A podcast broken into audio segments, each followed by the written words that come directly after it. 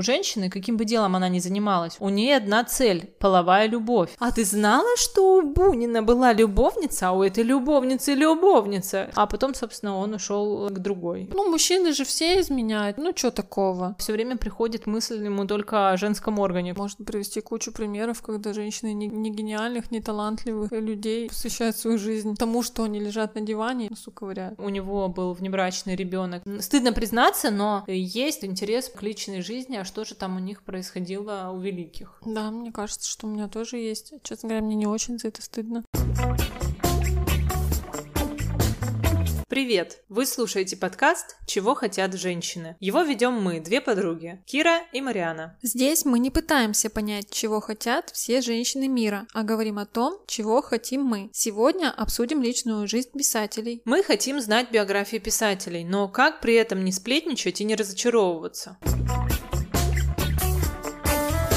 Нужно сразу оговориться, что мы будем сегодня обсуждать только писателей, чтобы у нас был не слишком пространным наш сегодняшний подкаст, но на самом деле эта проблема, она касается и телеведущих, и актеров, и актрис, и режиссеров, и спортсменов, кого угодно, известных людей, с биографиями которых мы знакомимся. Вот, Марьяна, расскажи, пожалуйста, вообще знакома ли тебе эта ситуация, когда ты очаровываешься каким-то писателем, и тебе кажется, что он необыкновенный, потом знакомишься с его биографией и начинаешь сомневаться, такой ли уж он необыкновенный. На самом деле, мне кажется, что таких э, случаев прям кардинального разочарования у меня не было, но я думаю, что это связано в большей степени с тем, что мне мало знакомы подробности личной жизни писателей. Но в качестве примера могу сказать, что мне нравятся книги Льва Толстого, но при этом, когда в соцсетях гуляли цитаты из его дневника. Не то чтобы они в корне меняли мое отношение к нему, просто они раскрывали его с какой-то более человечной стороны, что ему тоже не чуждо лень, например, или какое-то там чревоугодие, или еще что-то. То есть достаточно забавные цитаты, но как бы это вроде бы несопоставимо с тем, что именно этот человек написал такую эпопею, как «Война и мир». Или еще приходит на ум пример с Андреем Беляниным. Это отечественный писатель, я очень увлекалась его книгами в юности, скажем скажем так. И я тоже увлекалась. Мы с тобой вместе увлекались. Да, мы вместе увлекались. И... Я помню, что самую первую книжку ты мне подарила Джек сумасшедший король да, на день рождения. помню, да. И прежде чем тебе ее подарить, я пару страниц прочитала и думала, блин, быстрее бы она прочитала, чтобы я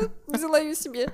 А это была первая, да, которую ты прочитала? да, первая книга, и она мне очень-очень понравилась, потому что она такая очень юмористичная и очень, мне кажется, увлекательный сюжет. Это тоже было таким открытием моего детства. Хотя у меня в детстве было много книг, которые я любила, но тут был такой юмор, действительно, который я не ожидала увидеть, и я первые 50 страниц прочитала и поняла, что, о боже, с ума сойти. Да, да. И у него все книги, мне кажется, такие. Я не знаю, когда, сколько было лет мне, наверное, ну, может, 14 нам, да, было или сколько? Угу, угу. Где-то так. Мы узнали его трагичную историю о том, что его сына похитили, сына школьника тоже, и требовали за него выкуп, и похитили, как в итоге оказалось, его одноклассники, и они же его в итоге и убили. В общем, очень трагичная история. И как после этого, мне кажется, что я не читала не потому, что это как-то связано, что я узнала об этой истории, а просто, насколько я помню, я не читала его книги. Но это, мне кажется, не очень вяжется с легкостью и с юмором его произведений. И зная о том, что вот у человека такая огромная трагедия произошла, мне кажется, я бы, наверное, немного по-другому уже читала их. Несколько с другими мыслями, так скажем. То есть разочарования не было, но были... Но это повлияло на твое отношение к его произведениям? Ну, не к произведениям, на восприятие, так скажем, повлияло? Ну, на восприятие, может быть, да. То есть все равно, мне кажется, воспринимаешь уже это, вспоминая эту историю с легким оттенком грусти, так скажем. Ну, и, кстати говоря, насчет разочарования, ведь мы когда с тобой буквально недавно, в этом году, наверное, мы вспоминали эту историю, потому что я тебе да. переслала эту информацию и вспомнила об этом. В общем, тот молодой человек, который был одним из убийц, он тоже был убит, и есть предположение, что это организовал Белянин. Да, там было такое написано Понятно. Понятно, что это, я бы сказала, что мы в это не верим, но все равно это какое-то дополнительное размышление, да, действительно, которое не вяжется с этими легкими юношескими, да, легкими, юношескими легкими книгами, да. Ты еще назвала Толстого, на самом деле, когда я думала, о чем сегодня мы будем рассказывать, у меня Толстой тоже всплыл в памяти. Мы с тобой довольно часто обмениваемся постами из паблика Лев Толстой «Секрет успеха», так что, кому интересно, подписывайтесь и посмотрите. Там достаточно редко посты выходят, но все равно это интересно. И я сделала подборочку несколько оттуда цитат из дневников Льва Толстого, чтобы слушатели представляли вообще, о чем идет речь. Вот, значит, в 1910 году, это когда Лев Толстой уже был в преклонном возрасте, пишет, начал делать несвойственную годам гимнастику и повалил на себя шкаф. То-то дурень, чувствую себя слабым. 54 год, ну, 1854 год. Я должен упрекнуть себя нынче в трех неосновательностях. Первое, что я забыла о фортепианах, Второе. Не позаботился о рапорте перевода. И третье, что я ел борщ с поносом, который все усиливается. 1863 год. Это он пишет э, сестре своей супруги. Знаешь что? Соня в минуты дружбы называет меня пупок. Не вели ей называть меня пупок. Это обидно. А я так люблю, когда ты и Соня называете меня дрысенькой. 1905 году он писал, 2 января, «Гости свалили, на душе радостно».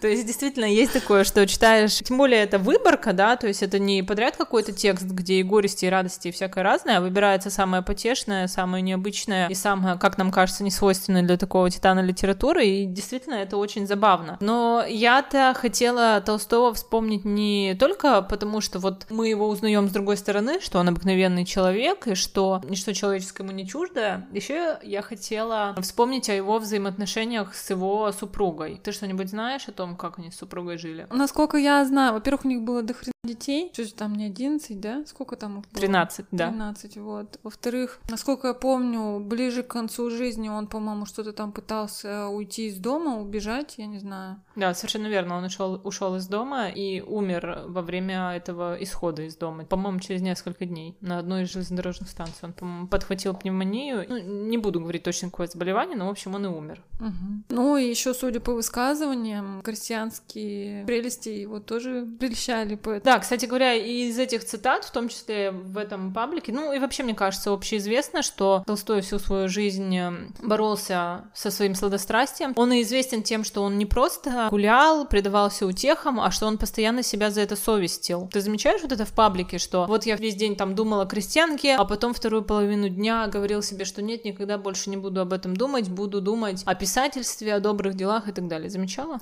Я, конечно, замечала это, да. Вот он, я себе корю за то, что думала о крестьянке, или я такой плохой день прошел лениво и все в этом роде. Но при этом примерно одни и те же тексты из года в год. То есть он постоянно себя корит, но продолжает это да. делать. Насчет его сладострастия даже есть стихотворение. Я не буду его приводить, потому что там есть слово нецензурное. Ну, суть такая, что Толстой идет по пашне и пытается пахать и думать о своих трактатах, о важных вопросах, а все время приходит мысль ему только о женском органе, куда бы он ни кинул глаз. Ну, собственно, где-то, мне кажется, это от истины, наверное, недалеко.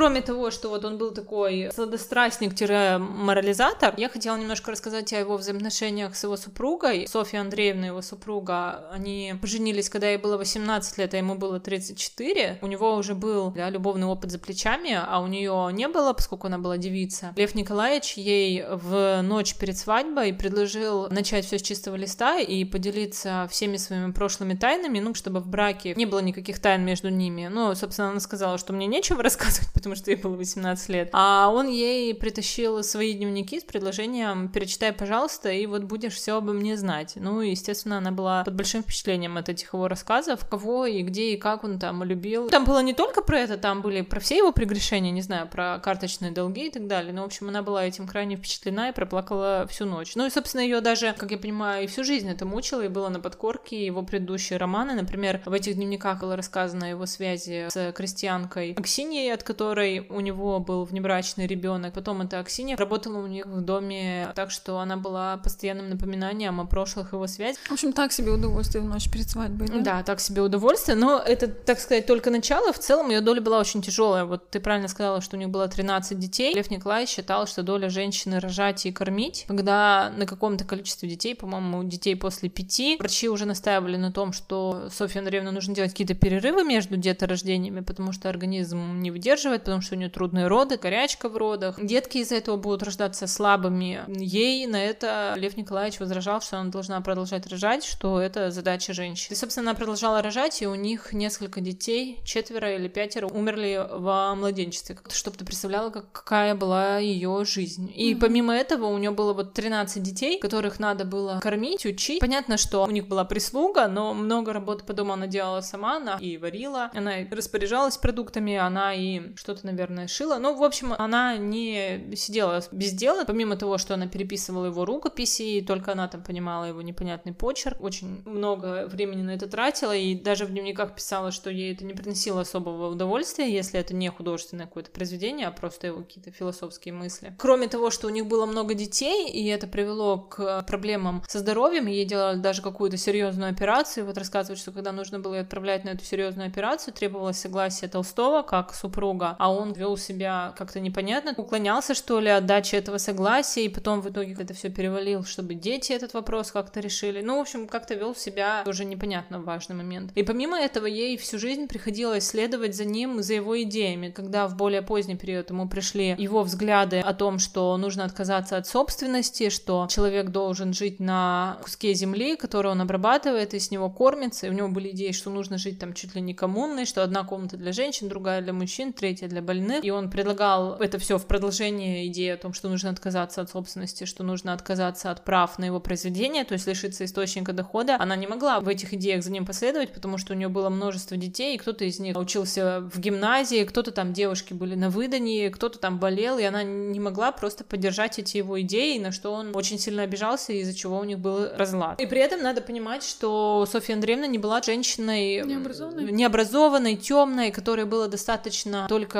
семьи и все. Она была хорошо образована, если почитать ее дневники, у нее там написано не только о том, что дети болеют, какие-то бытовые проблемы, она действительно пыталась рассуждать на какие-то философские темы всегда к этому стремилась, и она один период пыталась издавать произведения Толстого и даже удачно продала какое-то из них, но он потом ее отстранил от этой работы, чем она тоже была очень расстроена. И вот, например, такая цитата из ее дневников, которая мне запомнилась, о роли женщины. «Вчера вечером меня поразил разговор Льва Николаевича о женском вопросе. Он и вчера, и всегда против свободы и так называемой равноправности женщины. Вчера же он вдруг высказал, что у женщины, каким бы делом она ни занималась, учительством, медициной, искусством, у нее одна цель – половая любовь. Как она ее добьется, так все ее занятия летят прахом. Я возмутилась страшно таким мнением и стала упрекать Льву Николаевичу за его этот вечный циничный, столь заставивший меня страдать взгляд на женщин, равнодушное отношение к моей духовной и внутренней жизни, которая так мучает и огорчает меня до сих пор, которая так сильно обнажилась и уснилась мне с годами, то и испортила мне жизнь и заставила разочароваться и меньше любить теперь моего мужа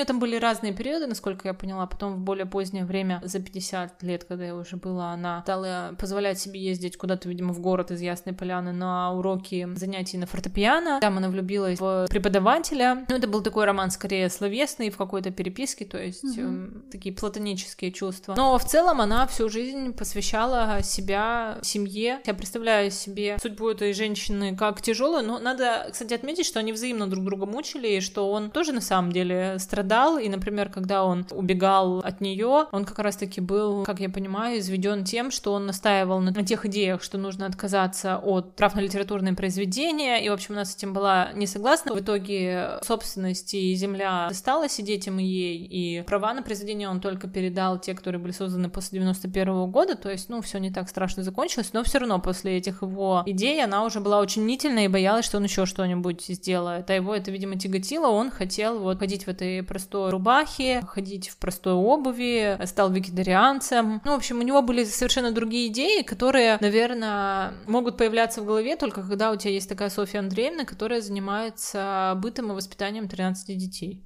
Наверное, да эта ситуация, когда гений несколько несправедливо обращается именно со своей супругой, мне кажется, она довольно-таки типична. Женщинам очень гениальных, талантливых э, людей приходится нести свой крест и посвящать свою жизнь полностью этому мужчине. Как ты думаешь? Не знаю, мне кажется, что можно привести кучу примеров, когда женщины не, гениальных, не талантливых людей несут крест и посвящают свою жизнь и тому, что они лежат на диване или не знаю, что там делают, носу ковыряют. Мне кажется, это зависит зависит не от степени их талантливости, а в целом просто есть люди, которые считают себя, грубо говоря, пупом земли, ну, их интересы, и они должны стоять во главе угла, и все должно быть подчинено именно их желаниям. А кто-то считает женщину равной себе, и что ее желания точно так же важны, как и его. Я думаю, что это не нет такой там прямой зависимости между талантом и желанием. Мам, я вот с тобой не согласна. Мне кажется, что есть. Мне кажется, что талантливый вот этот вот гений, он как раз-таки требует гораздо больше внимания. И вот где-то сравнивался Толстой с солнцем, что он выжигает, да, все вокруг. Вот мне кажется, так и есть. То есть, если у тебя просто супруг и супруга, которая просто эгоистка, но она при этом не великая писательница, мне кажется, это требует меньше сил, чем если это еще и осложнено наличием большого таланта. Ну, возможно. Не знаю.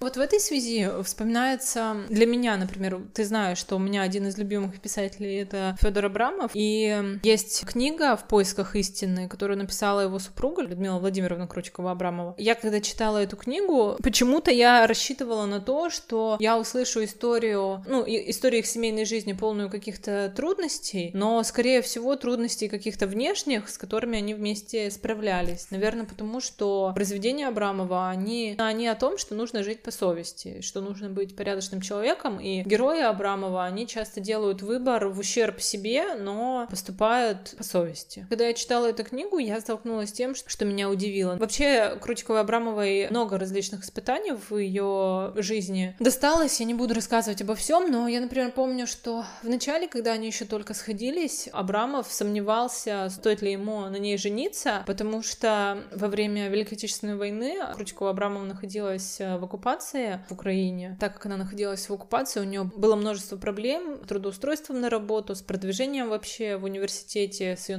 научной деятельностью. И он боялся, что на него тоже упадет тень, и для него тоже будут какие-то проблемы с его работой и созданием его книг. Конечно, я сразу подумала о том, как это малодушно. Эту книгу читала давненько, тоже пытаясь по памяти пересказать, и надеюсь, ничего, никаких фактов не перевру, никого этим не обижу. Но вот для меня это было откровением. Такая пара, которая прожила, собственно, они были вместе до его смерти, и после его смерти она занималась его наследием. Или, например, еще выяснилась такая, наверное, обычная бытовая подробность, что уже когда он был в зрелом возрасте, он ей изменял с какой-то, по-моему, молодой девушкой, она об этом знала, а она в это время занималась какими-то делами, выбивала квартиру, чтобы им дали, потом ее обустраивала, делала ремонт, и тогда были времена дефицита, очень сложно было обустроить квартиру, то есть это занимало кучу времени. Организовывала там его юбилей, безумно верила в его талант, всячески ему помогала в том, чтобы его произведения были изданы, а они издавались с большим трудом, с большими препонами. И все произведения она его вычитывала первое и давала какие-то свои правки, замечания, предложения. Мой любимый писатель для меня был, наверное, нравственный идеал. И тут оказалось, что, ну, вот он обычный такой же человек, как и все.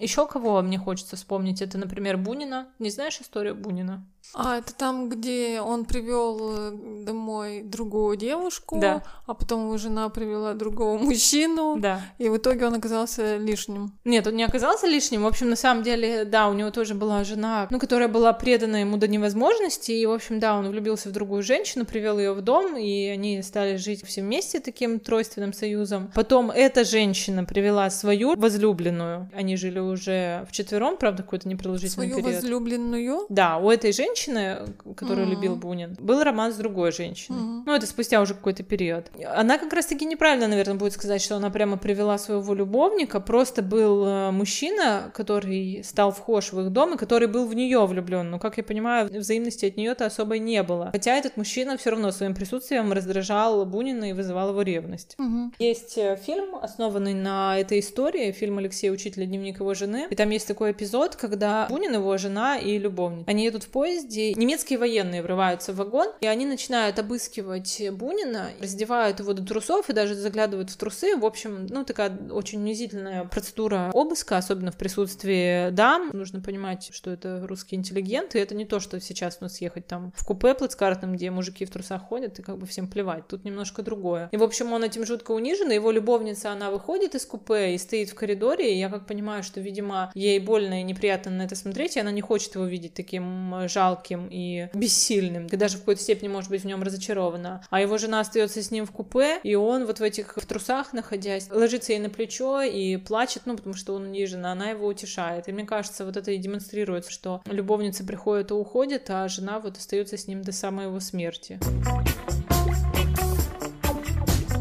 Или еще, например, эту историю я сильно подробно не знаю, но я помню, давненько я читала о том, что у Булгакова было три супруги. Первая из них пережила с ним достаточно трудные времена, а именно его зависимость от морфия, как он трудно пытался это все преодолеть вместе с ней. Потом он заболел тифом, и она его выхаживала. А потом, собственно, он ушел к другой. Я читала, что он уже даже на смертном одре вспоминал именно ее и был ей благодарен, но вот ушел-то от нее, он все равно ушел. И все эти, собственно, истории объединяет то, что есть жертвенные женщины, которые свою жизнь кладут на алтарь таланта своего супруга. Зачастую эти женщины тоже могли бы быть какими-то самостоятельными единицами, то есть им есть чем жертвовать. Допустим, та же Крутикова Абрамова, она прекрасный литературовед, и она, кстати говоря, занималась изучением Бунина. Была его биографом и могла бы тоже сделать хорошую карьеру, но она предпочла заниматься успехом своего супруга. В общем, я тебе все это пересказала, у меня есть один вопрос. Не один даже, у меня два вопроса вопроса. Первый из них, как ты думаешь, влияет ли это как-то на твое отношение к произведению? Или ты считаешь, что личная жизнь отдельно, а произведение отдельно? Мне кажется, я не смогла бы уже отдельно рассматривать произведение, то есть все равно я бы уже оглядывалась на его жизнь. Ну, зависит от э, произведения, от того, что там у него было в личной жизни. Если он действительно воспевает преданность одной женщине, любовь к ней всю жизнь, а на самом деле известно, что он был гулякой еще тем, то, наверное, я бы скептически относилась к этому произведению и просто прочитала его. Ну, хотя вот с другой стороны, мне кажется, что, может быть, не стоит такую большую ответственность накладывать на произведение. По идее, можно воспринимать произведение не как стимул к действию, да, и не как не с моральной точки зрения, а просто вот как интересную историю. То есть воспринять ее, подивиться, что ну, вот какая интересная история, как все замечательно, и как интересно такое бывает в жизни или нет. И все, насладиться этим и забыть, а не так, что придя, что вот нужно нужно им жить именно так, именно как этот герой, брать с него пример и так далее. То есть все равно, мне кажется, надо думать о том, что наверняка сам-то писатель все равно человек, а все люди ошибаются в той или иной степени. То есть не накладывать такую большую ответственность на произведение. Но ты еще говоришь, что это зависит от того, о чем произведение. То есть, да. если в произведении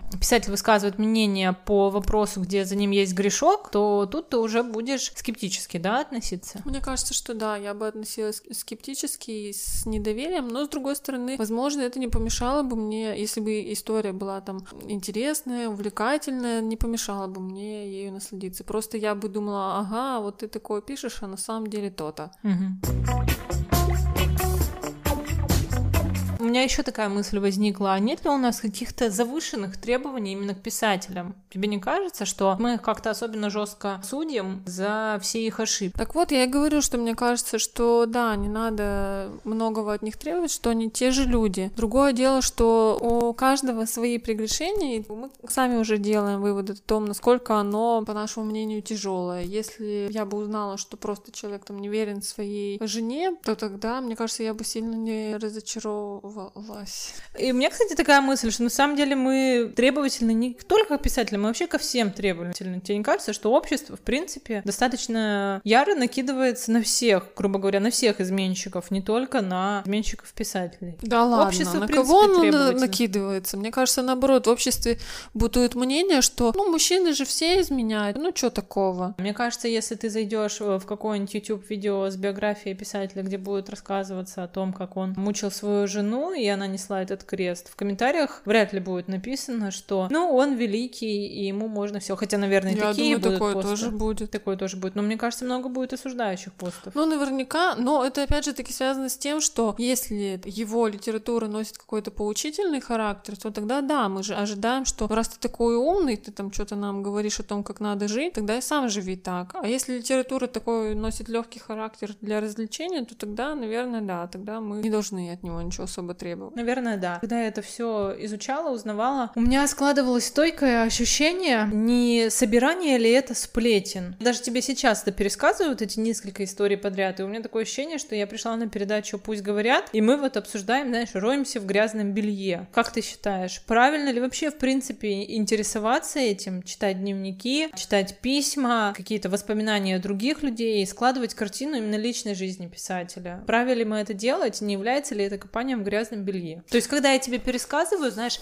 а ты знала, что у Бунина была любовница, а у этой любовницы любовница? Это мне напоминает, как будто это тизер в «Пусть говорят», типа, смотрите после рекламы. Ну, на самом деле, да, в этом есть что-то. Мне кажется, что если они берут на себя такую ответственность, что они, грубо говоря, учат жить всю Россию. Ну, не все же учат жить. Это Толстой, наверное, учит жить. Но я не, не сказала бы, что прямо все остальные писатели. Тот же Бунин, например, мне кажется, в рассказах зачастую он, наоборот, отстранен. Ну, наверное, можно как-то понять его идею, но все-таки самый, я думаю, морализатор будет Толстой. Ну, наверное, есть плюсы и минусы в том, что ты гений, поэт, писатель, ты, грубо говоря, публичная личность, как сейчас можно сказать. Все равно на тебя это накладывает определенные обязательства, и при этом есть определенные минусы, что от тебя ожидают большего, в том числе от твоей жизни, и тобой интересуются больше. То есть мне кажется, что это не, неизбежно. В этом есть зерно какой-то правды, что мы будто бы ворошим их грязное белье. Ну вот вопрос и встает, нужно ли ворошить это белье и знать биографию, и знать детали, чтобы а, понимать творчество. Вот я, например, смотрела лекцию Татьяны Толстой, в зала и поступает такой вопрос, и я думаю, он всегда у людей возникает при знакомстве с биографиями. Не является ли это копанием в грязном белье? У нее из зала спросили, и она сказала, что если вы это читаете, эти дневники, например, для того, чтобы просто почесать язык об писателе, то, конечно, это плохо и неправильно. А если вы это читаете для того, чтобы лучше понимать, то это имеет место быть. Так вот, я не знаю, где эта граница. Я специально, знаешь, внутренне как-то анализировала, я это читаю этим интересуюсь просто потому, что вот эти вот сплетни будоражат мозг, и действительно ты превращаешься в какого-то читателя желтой прессы и зрителя пусть говорят. Или потому что мне интересно. Я поняла для себя, что, наверное, чаще всего,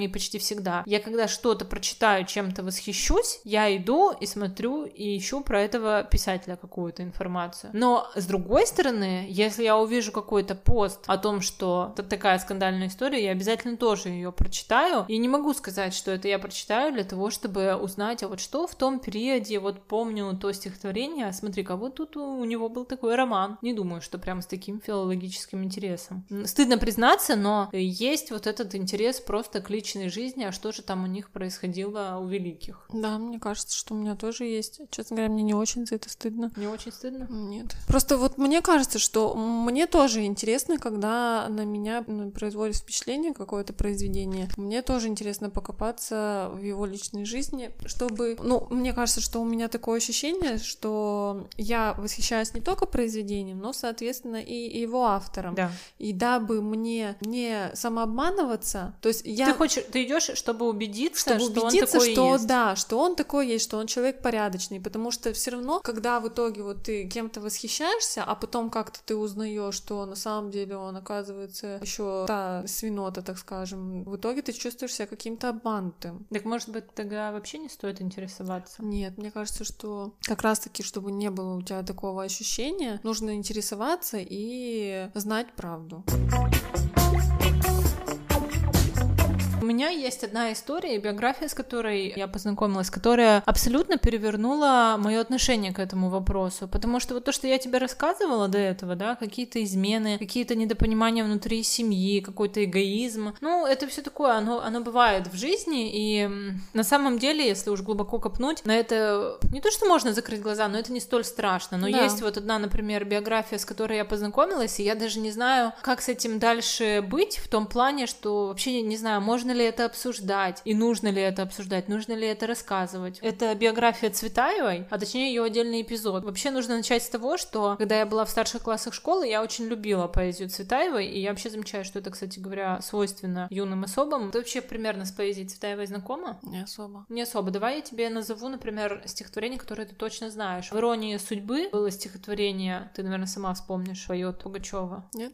Мне нравится, что вы больны не мной. А. Угу. Потом, например, в этой же «Иронии судьбы», ты вообще в «Иронии судьбы» знаешь ведь фильм старый советский? Да, да. Помнишь «Благословляю вас на все угу. четыре стороны»? Это тоже Цветаева. Ну и вот, у Цветаева было стихотворение, которое мне очень-очень нравилось. Оно называется «Али». Стихотворение обращено к ее маленькой двухгодовалой дочке. Я не буду тебе его читать, ты сама его, если хочешь, прочитаю. Нет. Не хочешь, ладно.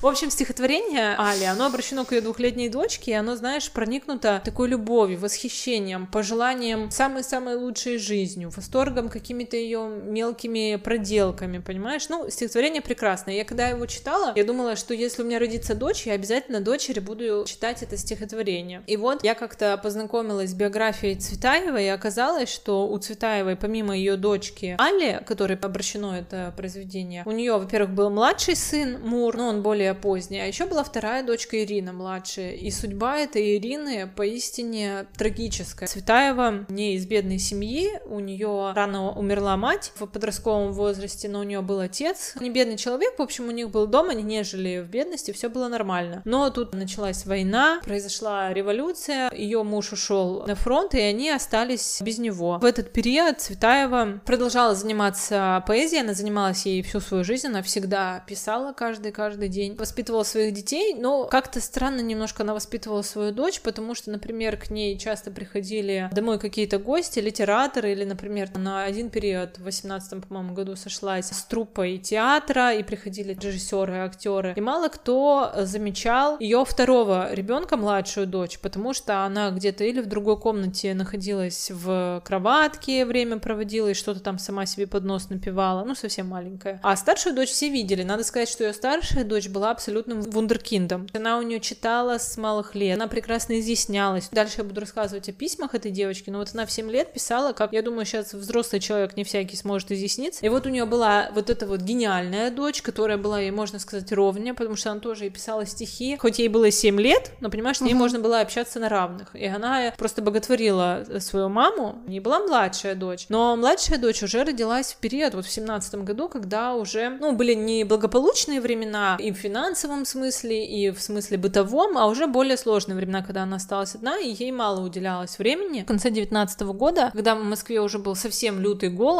а это был долгий период, когда в Москве был голод, и они получали еду по продуктовым карточкам, когда Цветаева уходила за этими карточками, если она уходила со старшей дочерью, она оставляла младшую, вот ей не было еще двух лет, она ее оставляла одну дома все это время, потом из ее дневников была запись, что после того, как эта дочка съела полкочина капусты из шкафа, пришлось ее привязывать к стулу, когда она уходила. Есть воспоминания гостей, которые к ней приходили и говорили, что бывало всю ночь просидят, читают стихи, разговаривают и так далее, и только под утро замечают в каком-то ворохе тряпья в кресле, что есть еще и младшая дочка, которую угу. они до этого не видели. При этом Цветаева в своих воспоминаниях говорит о том, что, в общем, у нее были такие подозрения, что эта девочка умственно отстала, ей казалось, что она не просто неодаренная, а что она недоразвитый ребенок, то есть что она какая-то вся неправильная, что она не говорит, что она не просится на горшок. Ну, короче, видела в ней кучу таких изъянов и сама признавалась в своих дневниках, что она ее не любит. И вот когда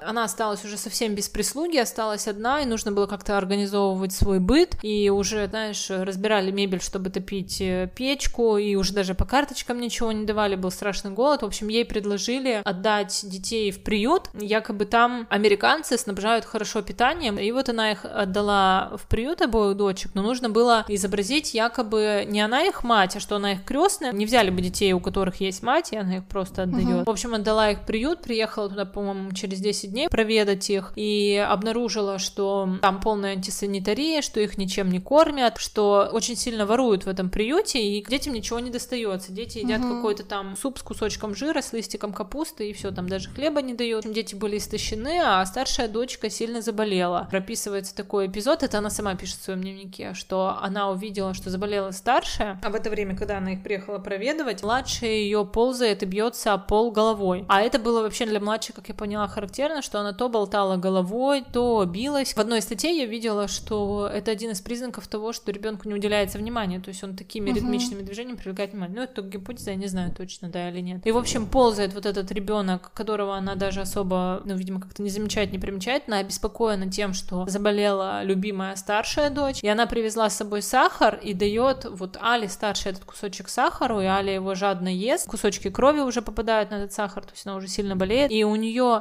какая-то сотрудница этого приюта спрашивает, почему вы младшую не угостите? Ну, мол, у вас угу. же две крестницы. Она просто этот вопрос игнорирует, а про себя думает, почему заболела Аля, а не Ирина, угу. понимаешь? Вот она настолько откровенно в этом дневнике, она забирает на следующий день Алю из э, приюта, вылечивает ее дома, долго ее лечит, у нее высокие температуры, а потом случайно в очереди, где-то находясь в городе, она случайно узнает, что ее младшая дочь Ирина умерла от голода в этом приюте.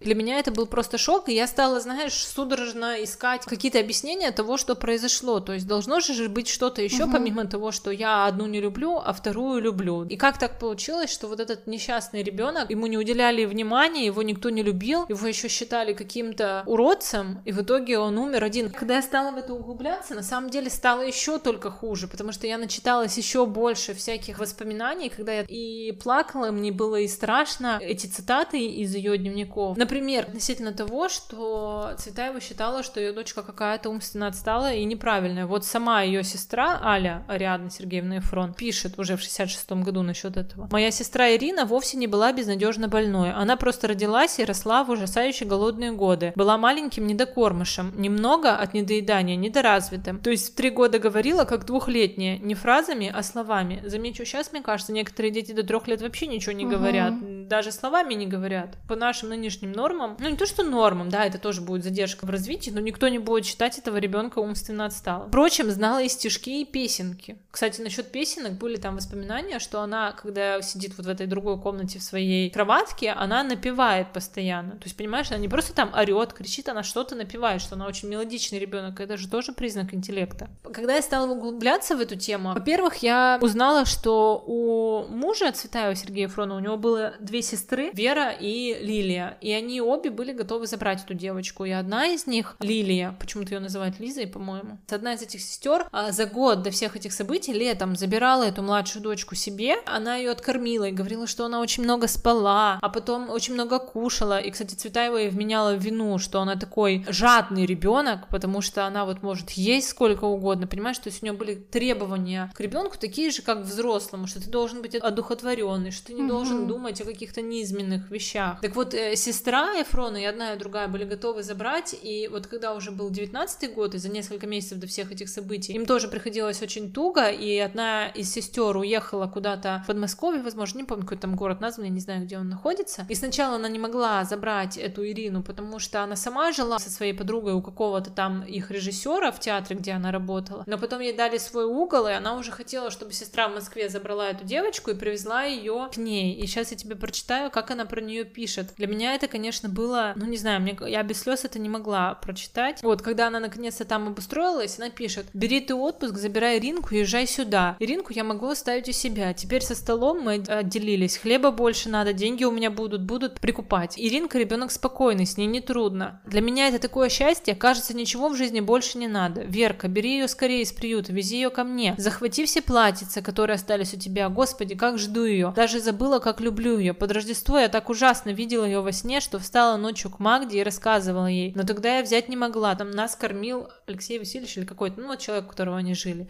Я даже говорить-то об этом не могла. И теперь мы ни от кого не зависим. Господи, как я рада. Иринка расцветет здесь, окрепнет. Скоро ведь лето. Родная девочка. Видишь, как я одурела от радости, что могу взять ее, что ни о чем больше и писать не могу. Если ты ее сама привезешь, так уж и не знаю, как тебя и принять. На руках буду тебя носить. Для Иринки возьми непременно белья, кастрюльки, а то у нас нет. И если есть у нее кружечку, Верусь, если приедешь, то привези простого мыла и соли. И, в общем, вот у нее были такие планы, то есть, понимаешь, был в этом мире человек, кто был к этому ребенку неравнодушен.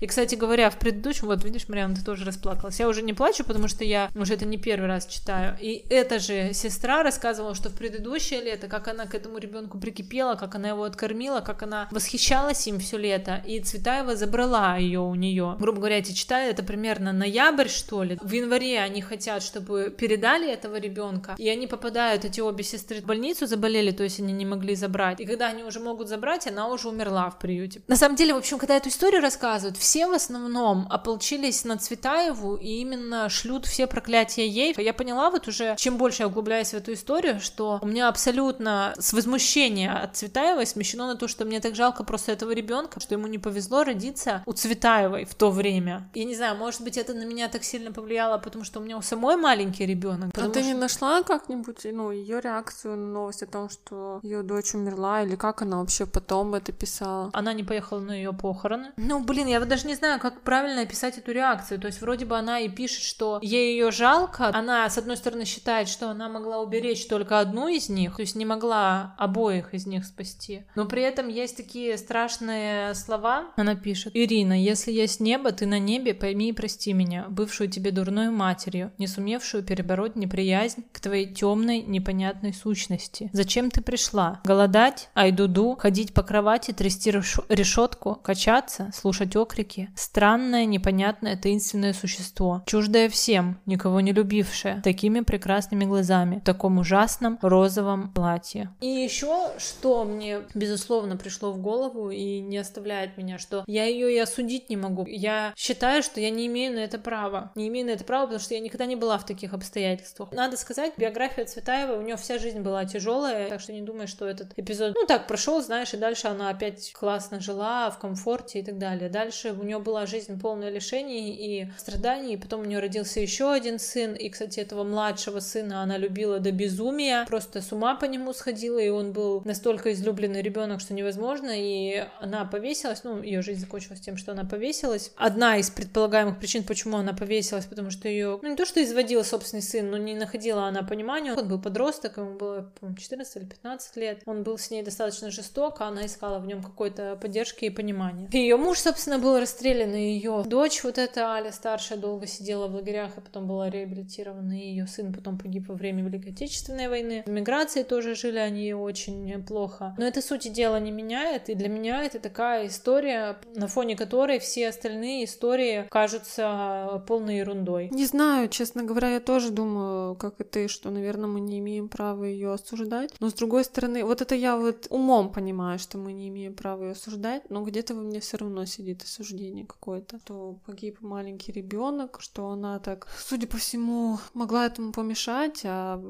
ну не пожелала. Все равно я считаю, что наверняка можно было испробовать прям все средства. А судя по тому, что ты рассказала, она была занята другим ребенком. И мне кажется, что да, я бы, наверное, если бы мне нравились ее стихи, я бы, пожалуй, была очень разочарована. И вот тут у меня нет ответа. Действительно, имеем ли мы право на то, чтобы знать об этом, интересоваться этим, потому что это все равно уже несколько другая материя, да, нежели там лень Толстого, то есть это уже да. совсем другая да. история. Но с другой стороны, если бы находиться в неведении и почитать ее, безоговорочно почитать ее стихи, и в том числе ее, все равно всегда это проецируется и на автора все произведения. То есть мы любим не отдельно вот этот вот неодушевленный набор слов, а любим в итоге человека, который это написал. И не зная это, любить человека, который, ну, у которого была трагичная очень судьба, безусловно, ее тоже в какой-то мере жалко, но с другой стороны понимаешь то, что она поступала достаточно жестоко. И не зная этого, любить ее и любить ее стихи, пожалуй, это тоже такой обман. Поэтому однозначного ответа у меня нет. Но, возможно, если были бы доказательства того, что вот она там отчаянно металась, пыталась спасти обеих своих дочерей, а потом жестоко страдала и там всю жизнь себе вменяла в вину, скорее, я думаю, что у нас общество достаточно бы сострадательно к этому, к этой истории отнеслось. Ну, а как это померить? Каким градусником сделала она все, что можно или не все? Я, например, когда читала описание вот этого периода, у меня как раз-таки и была ну, мысль, что я в каждой ситуации искала э, зацепку, как спасти ребенка. Вот я тебе рассказываю про 60 рублей, думаю, почему отказалась? Ну, вот. вот, были какие-то у нее литераторы в гостях, а вот надо за них как-то там уцепиться, да, например. Или... Или были сестры. Да, были сестры, и вот опять же пишет биограф, но они были в ссоре, они поссорились, и она поэтому не могла к ним обратиться. И я читаю, думаю, господи, что это, почему? Так вот именно, да. Но с другой стороны, я опять же не могу, несмотря на то, что я не нахожу этих как бы оправданий, не могу все равно, я не была в этом положении. Я откуда знаю, может у нее вообще сумасшествие было полное от отчаяния. Может она не понимала, что она делает. А по поводу того, что она мучилась всю жизнь этим, биограф пишет, что в середине 30-х годов она напишет прозаическую сказку матери о том, как разбойник заставлял одну бедную мать выбрать между двумя ее дочерьми, какой жить, какой умереть. Сказка была страшной, хотя в ней все кончалось благополучно, но вряд ли случайно Марина обращалась с памятью к этому сюжету. Он мучил ее даже спустя четверть века после случившегося. Правильно ли это а, вообще отворачиваться от писателя, если ты узнал о нем какой-то подобный факт? Ну а почему мы можем оценивать только вот в положительную сторону? Почему мы имеем право только восхищаться и не имеем права разочаровываться? Все равно человек, когда знакомится с каким-то произведением или там с чем угодно, с биографией писателя, ну невозможно, чтобы у него не возникала какая-то Да, оценка. но ты знаешь, какой момент? Когда Цветаева писала свои дневники, рассчитывала ли она на то, что их будет читать широкая публика и будет давать этому оценку? Это ведь, по сути, ее личный дневник. Ну, возможно, она не рассчитывала, но тем они ценнее, значит, что они правдивые, и она там откровенно все это писала. Ну да, откровенно. Ну так вот, имеем ли право мы ее за это осуждать, когда мы даже, по сути, не имеем права, может быть, туда и залезать? Ну, они же оказались открытыми. Не то, что мы взяли вот хорошо, если бы я пришла в дом Цветаева, и там где-то лежала книжка. Нет, понятно, но у тебя же есть дело. возможность открывать или не открывать эту книгу, правильно? Кто-то для себя считает аморальным, читать личную переписку, дневники и так далее. Я считаю, что если они опубликованы, то, наверное, я бы читала. Угу. Я не, даже не подумала, что это как-то зазорно. Да? Да. Но я вот я не, не думала знаю, до того момента, объяснить. как я узнала эту историю Цветаевскую. Ну а ты вот сейчас, вот если отмотать, допустим, ты бы предпочла не знать да. ее? Да? Да. Значит, Хотя себя... я вот сама такая же предпочла бы не знать и пришла тебе это пересказала и в подкасте еще рассказала. Тоже, да, какое-то лицемерие. Вот мне, опять же, тут получается опять какая-то рубрика «Пусть говорят». Вот я зачем это рассказываю? Вот ты опять же... Чтобы кого-то шокировать это, просто? Чтобы следующий подкаст, точнее, статью, как там была знакомая Лобковского-то, которая говорила... Психолог на лоха? Да. Что, типа, я жалею, что я так делаю, ты так же. Я не хочу читать, но теперь все послушайте меня. Нет, ну, может быть, все разные, кому-то это будет интересно когда я думала об этом подкасте, я листала паблики ВКонтакте, и была какая-то цитата Достоевского, не помню какая цитата, и в комментариях было написано, да он же педофил. Я такая думаю, блин, вообще супер, еще и Достоевский, оказывается, педофил. Стала про это читать, и оказалось, действительно, в общем, был его там какой-то друг, причем хороший друг, который уже после его смерти написал, что вот там Достоевский какую-то, я не помню, девочку то ли в бане, то ли еще где-то развратил. Потом оказалось, что еще ходила два таких, что-то вроде анекдота, назовем так, ну не анекдота, слуха, да, его там называют так анекдотом, что Достоевский приходил Тургеневу и каялся ему, что он развратил девочку. И, в общем, я тоже в это погрязла, в эту историю, чтобы разобраться, правда это или нет, и на сайте Достоевский.ру есть целый опус, где человек просто анализирует всякие-всякие разные события, соотносит даты, а могло бы ли, ли быть такая встреча, а когда Тургенев был в этом, в этой гостинице, в целом эта статья была оправдана, оправдывающее, ну, с тем, чтобы сказать, что это все только слухи. Меня это не убедило в том, что он педофил, и была такая история. Но в целом, конечно, я поняла, что вот это копание в биографиях в каком-то смысле дело, блин, неблагодарных. Если говорить о Достоевском, то у него как раз-таки вся литература о том, что как человек может низко пасть, и насколько мы, люди, все таки злые, типа беспощадные да? существа. Да, и в каком-то смысле, если это оказалось правдой, может быть, как-то он, знаешь, был бы словно бы один из персонажей своих книг. Ну, хотя не могу сказать, что бы это было, но, в общем, когда я еще стала читать про то, что Достоевский, возможно, был педофилом, и в это углубляться, что это серьезно кто-то рассматривает, я поняла, что, может быть, это и правильный путь, путь на самом деле этим не интересоваться. Но видишь, я не смогла не поинтересоваться. В общем, для меня это изучение их биографии не чудный мир, где я убедилась, что этот человек вот такой вот э, прекрасный, благодушный, хотя, безусловно, есть такие примеры, есть, ну, и точнее, не то, что есть какие-то люди, которые были прям совсем идеальны, но есть много поступков, про которые ты узнаешь и думаешь, вот супер, вот есть Чехов, который кругом лечил людей, садил сады. Сейчас мы узнаем, что еще и Чехов какой-нибудь тоже сумасшедший. Ну, он не то, что сумасшедший, в общем, они все не без греха. Еще почему мы не можем судить всех писателей? Это потому, что мы не узнаем всей правды. Я помню, что где-то это рассказывали, может быть, этот Быков рассказывал, что, в общем, Лермонтов был прыщавым, несимпатичным собой, не нравился женщинам, и поэтому он никогда у него не было дамы сердца никакой. Потом тут же, буквально на днях, слышу, что он рассказывает о том, что чуть ли не каждый день или два, вот, мол, такие были нравы в обществе, что к нему приходили там дамы из благородных семей для этих утех. То есть абсолютно две противоположных мысли. И вот как какое-то мнение составлять о человеке, если не узнать этой всей правды, и никогда мы ее не узнаем, сколько бы биографы там не трудились. Но ты же в итоге все равно примешь для себя какую-то правду. Ну, я вот никакой не приняла насчет Лермонтова. Видимо, не настолько, может быть, я увлечена. Им. Да, ты не настолько увлечена, не настолько покопалась. На самом деле, я говорю о том, что вот я бы стала ковыряться, но ловлю себе на мысли, что я мало про кого знаю вот так вот полностью биографию, какие-то подробности личной жизни. Все-таки я умом как раз... У тебя, видишь, наоборот. Ты умом думаешь, что, что не надо знать, и при этом идешь и что-то там ковыряешь и копаешь. А у меня наоборот. Умом я считаю, что надо знать, но при этом я ничего не считаю. Нет, не я наоборот считала, что надо знать, но когда я докопалась до того, что меня пугает и отталкивает, я уже теперь думаю, не-не-не-не, такая, знаешь, вот отползаю обратно из этой, из этой ямы. А так я считала, конечно, что это очень интересно. И особенно мне интересно про тех писателей, у кого я читала какие-то произведения. Мне Ну не да, интересно понятно. просто как про какого-то селебрити, вот про того-то. Нет, мне интересно соотносить, наверное, все-таки произведениями и с тем, что он пытается доносить. Но опять же, меня не покидает мысль, что она появилась как раз-таки после того, как я узнала вот эти страшные именно истории, что я роюсь в грязном белье. У меня вот такое ощущение появилось. Что это неправильно. У меня появилось ощущение, что это неправильно этим интересоваться. Не знаю, нет у меня, честно говоря, какого-то однозначного ответа. Скорее, я для себя думаю так, что не нужно большую задачу вкладывать в произведение.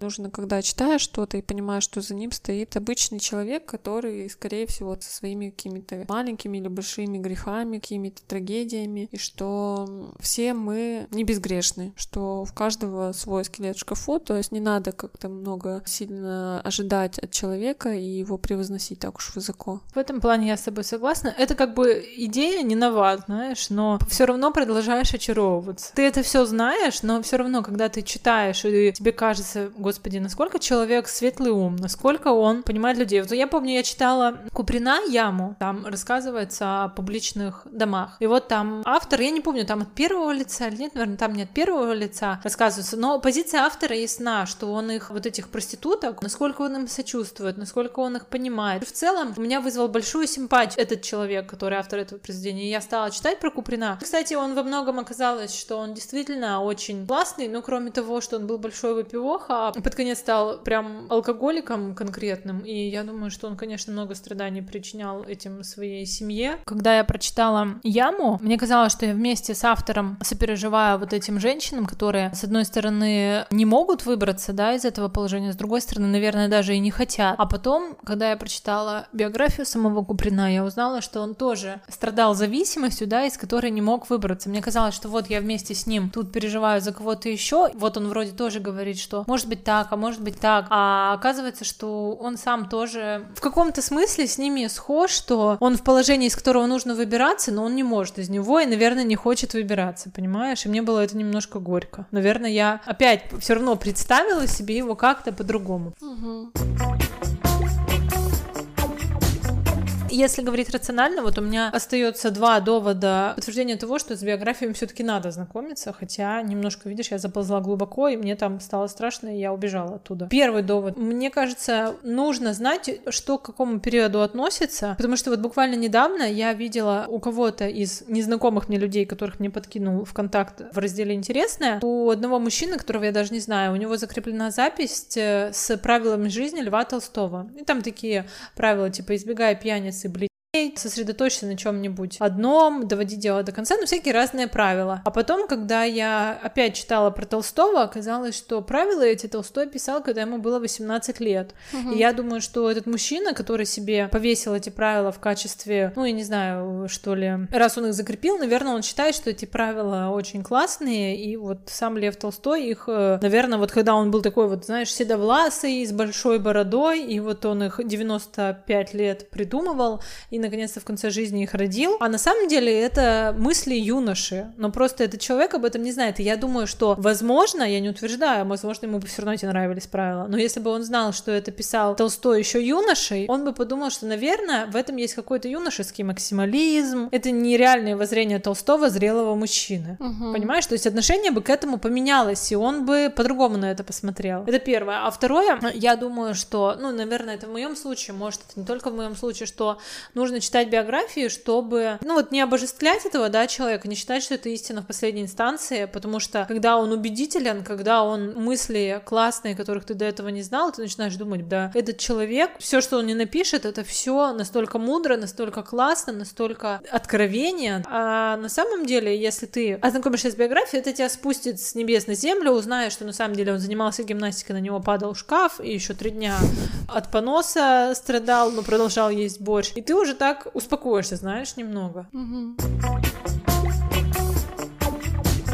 Марьяна, я думаю, на этом будем заканчивать. До скорой встречи. Пока-пока.